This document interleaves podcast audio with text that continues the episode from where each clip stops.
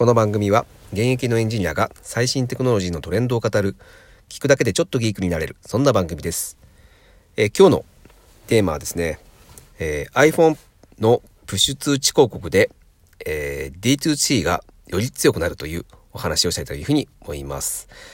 えー、まあちょっと長いタイトルなんですけどもえっ、ー、とですね、これあんまり皆さん知られてないかもしれないんですが、えー、結構重要なことなので、iPhone に関することですね。結構重要なことなので今日はこれを取り扱います。えっ、ー、とですね、3月の初め、2020年3月の初めにですね、えー、Apple がですね、えー、App Store のガイドラインというのを更新しました。えっ、ー、と、どういった内容かと言いますと、えー、今までですね、えー、皆さんが使ってる iPhone のアプリが、えっ、ー、と、プッシュ通知を使ってですね、えー、プッシュ通知ってわかりますかね？えっ、ー、と、皆さん、えっ、と、スマホにお知らせが来ますよね。あの、アップデートをしてくださいとか、えっ、ー、と、まあ、一番わかりやすいのはメルカリ使ってる人は、えー、もし買われた場合ですね、えー、買われましたので、発送してくださいみたいな。まあ、そんな感じでプッシュ通知が来ると思うんですよ。うん。あのプッシュ通知、実はですね、え、広告とか、え、プロモーションを、え、配信してはいけないというガイドラインがありました。はい。まあ、それをやってしまうとですね、えっ、と、まあ、これ買ってくださいとか、まあ、そういったことが、えー、に使われちゃうと。まあ、マーケティング目的ですね。うん。それを使われてしまうのは、ま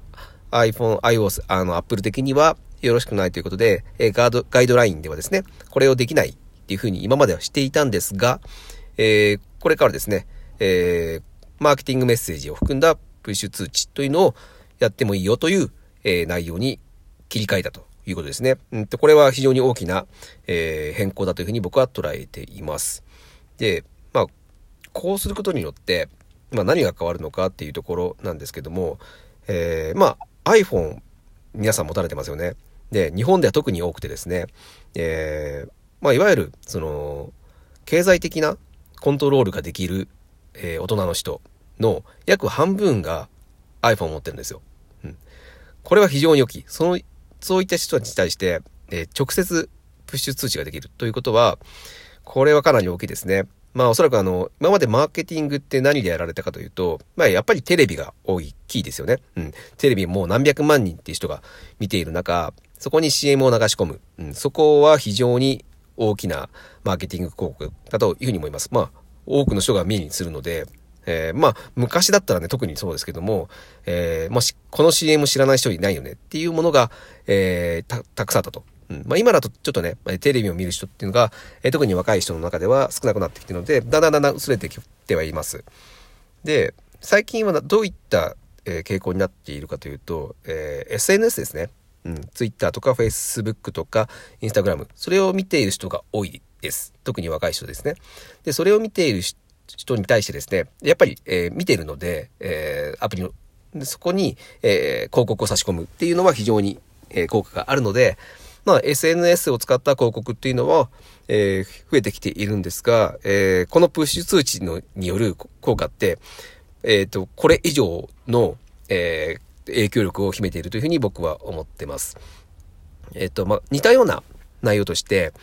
えっ、と、メール配信ってあると思うんですよね。うん。メール配信って、あれ実はね、ものすごく、えっ、と、開封率が高いんですよ。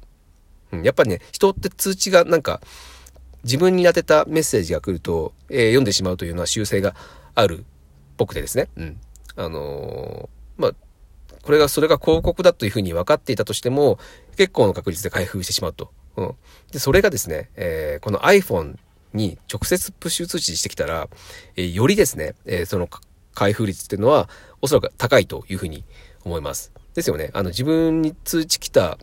スマホに通知来た内容って結構見てしまいますよね。うん。で、これがやっぱり、あの、マーケティングビジネスっていうのを、えー、大きく変える可能性を秘めているというふうに思います。うん。ただねあ、結構これ難しいとは思うんですよ。えー、なぜなら、これ、かなりうざいですよね。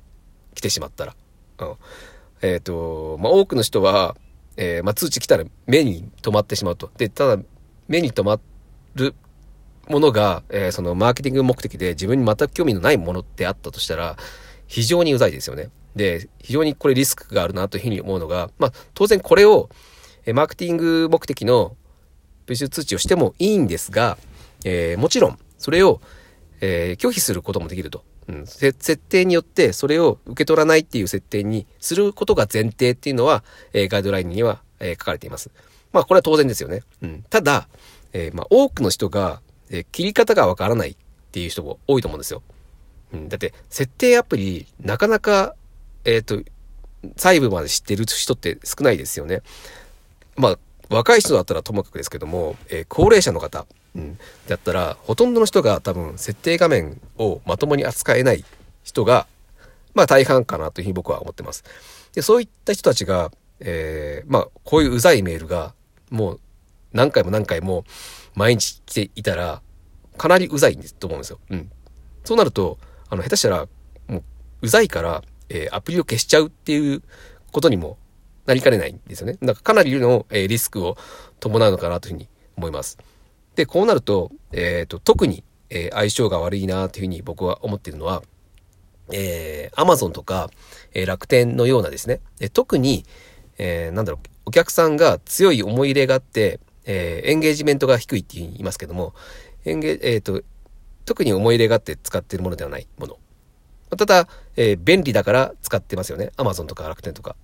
そういったものは結構危ないのかなというふうに思います。えー、特に楽天とかって、あのー、昔から使ってる人は多いと思うんですけど、これ思ってる人。あの、買う時にですね、えー、まあそのストアのその広告メールとか受け取るみたいなところに勝手にデフォルトチェックついていて、それに気づかずに買ってしまって、えー、もうそこからどんどんどんどんその毎日、まあ、マーケティングの、あの、広告メールが来るっていうことが結構あると思うんですよ。なので、まあ楽天とかかなりこういうのをやってきそうだなという気がします。で、まあ、かといっても、多分これやると、あの、数値的にはおそらく効果が上がるんですよ。うん。あの、実際、開封率が高いので、見る、見る人の目に留まる確率が高ければ高いほど、えー、まあ、買われる可能性は高いので、まあ、どんどん、その、効果は出ていくから、初めは、うん、やっていくと思うんですよ。なんですが、まあ、それによって、どんどんどんどんまた印象が悪くなっていくと。もう楽天は特にそうですよね。本当に印象悪かったじゃないですか。うん。で、どんどん悪くなっていって、で、結局、楽天は今の楽天その印象、アマゾンに勝てなくて、アマゾンに負けたんですけど、負けたっていうか、アマゾンに負けているんですけど、えー、まあ、こういったね、あのー、マイナスイメージっていうのがどんどん溜まっていって、えー、将来的には、これマイナスになるんじゃないかなというふうに思います。で、逆に僕はこれ強いのな、と思うのは、その逆にエンゲージメントが高いアプリですね。うん。で、あの、自分でそれが好きで入れてるんですから。まあ、何、何かの自分の好きなブランドの公式アプリとか入れて、自分が好きで入れてるんだから、えその新商品とか届いたら、普通に嬉しいというふうに思うんですよ。うん。だって自分が好きなブランドの新商品の、えー、最新速報とかって、絶対興味あると思うんですね。うん。なんで、えー、まあそういった自分の好きなブランドのオリジナル商品のレコメンドっていうのは、えー、非常に突き刺さるのかなというふうに思います。で、まあこういった話になると、えっ、ー、と、ウェブサイト、今とですね、あの、日本のベースとか、世界的にはショッピファイと言われているものですね。そういったもので簡単にオリジナルのウェブサイトを作れると。そういった流れが出てきているんですが、おそらくですけども、これからは、あの、スマートフォンのアプリ、アプリ自体も、えどんどんどんどん、えー、そういったえー、Amazon みたいに何でも売ってますよっていうアプリではなくて、えー、その好きな人に向けた、えー、ブランド専門アプリみたいなのが、えー、流行ってくるのかなというふうに思います。まあそういった時にですね、えー、まあここの広告プッシュ通知ができるってなると非常に強いと。はい。なんで多分ここを見据えておそらく iPhone じゃない、Apple はですね、うん、あのー、広告プッシュプッシュツールを、アップ通知を、えー、OK にしたんじゃないかなというふうに思います。うん、もう、あのー、今までみたいに、GAFA から えー、来ても、あんまり刺さらないと。じゃなくて、もうこれから多分、あのー、オリジナルのダイレクトの課金が主流になっていくだろうというところで、じゃあここでも iPhone が、えー、なんだろうな、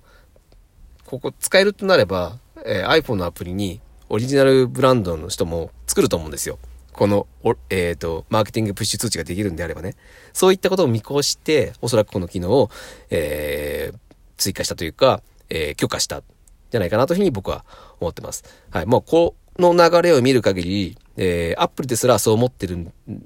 ので、えー、このダイレクト課金 D2C という部分は、えー、絶対に伸びるというふうに、えー、僕は、えー、まあ、これを見てそう感じました。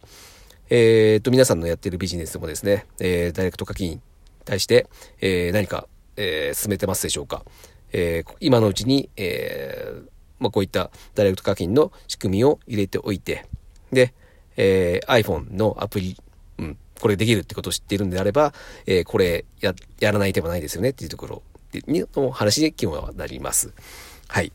えー、ということですね、えー、iPhone のプッシュ通知広告で、えー、D2C、ダイレット課金が、えー、より強くなるよねっていう話をさせていただきました。えー、面白かったらまた聞いてください。えー、今日は以上になります。それでは。